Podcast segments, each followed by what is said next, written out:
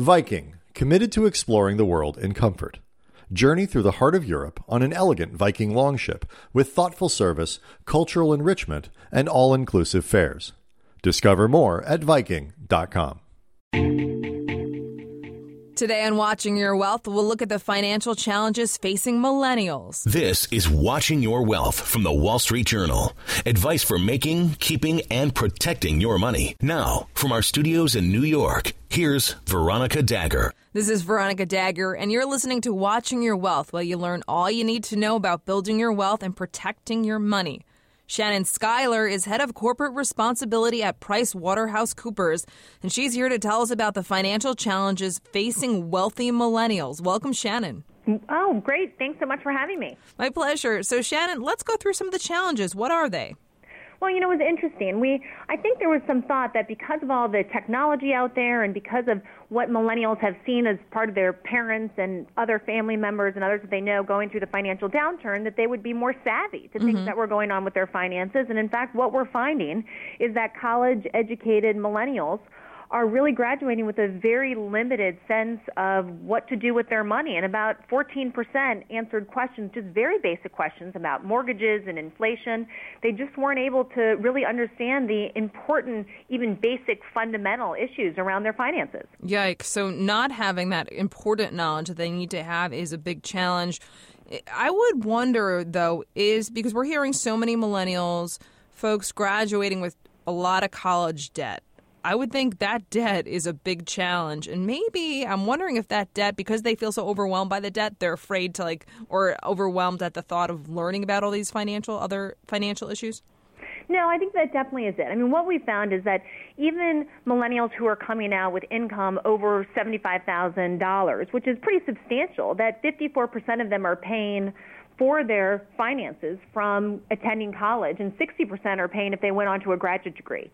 And so there is this feeling of this crushing debt. And so here you come out and, and you get your first job, and you go in with kind of being carrying all this extra baggage. And so whether it's your student loans, whether it's credit cards that you took out, and what we think is happening is millennials are starting their job saying, "Oh my gosh, this is great. I'm making $75,000 and even if they can make everything work out, with their rent and with the experiences they want to have with their friends and the standard of living they want, they haven't taken into consideration all those other debts that are coming with them and how to make all those things work together.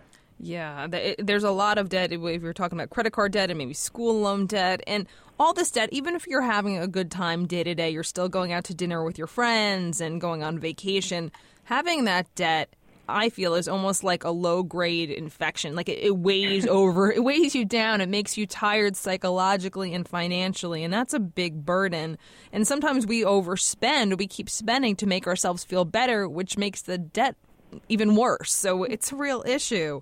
Um, so those are some of the top challenges. What are some action steps millennials can take to overcome these challenges? Well, you know, it's interesting. One of the things that this study found was that millennials aren't comfortable talking about it. Mm. And so I think it's getting comfortable first knowing it's not just happening to one or two people. I mean, this is pretty pervasive right now that millennials are really the most indebted generation overall.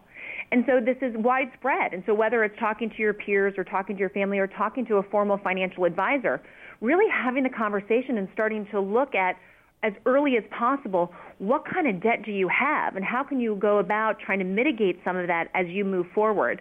We know that millennials want to be able to talk peer to peer because they want to be able to talk to somebody who knows finances who actually gets why it's important for them to have the experiences they have, why it's important to be able to uh, go out with friends and, and to be a part of a health club. And, and so they're really looking for people that are more their age to have these conversations with and certainly leveraging different kinds of online platforms and feeling like they can involve others in these discussions will be a great first step and hopefully less scary than going into a very formalized financial planner that frankly is only worried about your your, your very future, and millennials are looking at today, not necessarily what's going to happen 20 years down the road. Right. It helps to go to someone who relates to you and understands your challenges specifically. Maybe someone who even looks around your own age is powerful. I think your point about airing it out, though, talking about the debt, so it doesn't have so much power to it, because I think the things we don't talk about really weigh us down. So just get it out there, talk about it, and that way you can solve for it and work towards eliminating it. Talk about what other financial knowledge do millennials need to acquire, even if they're wealthy? Well, I mean, I think that the one of the things that's really important is to really focus on being able to leverage those retirement accounts within your organization. We're finding out that only about 36% of millennials are leveraging their retirement accounts and actually using them once they are employed. And about 20% of them are already taking money out of those accounts. And so they're actually being used more as savings accounts versus long term something to use down the road.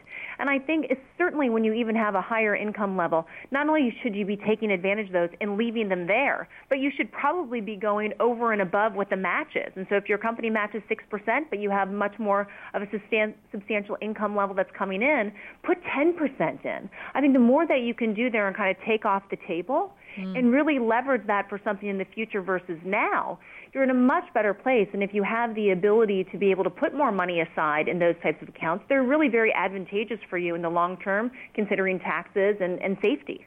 For sure. I got to play devil's advocate, though. Some millennials will say, but why am I saving for retirement? You know, A, I have all this debt, or B, I just want to live for today. No, hey, I hear you, and that's what we hear. That this is really uh, a group that wants to live for the experience now. And I think what we're finding, though, with technology and healthcare, this group is actually going to live longer.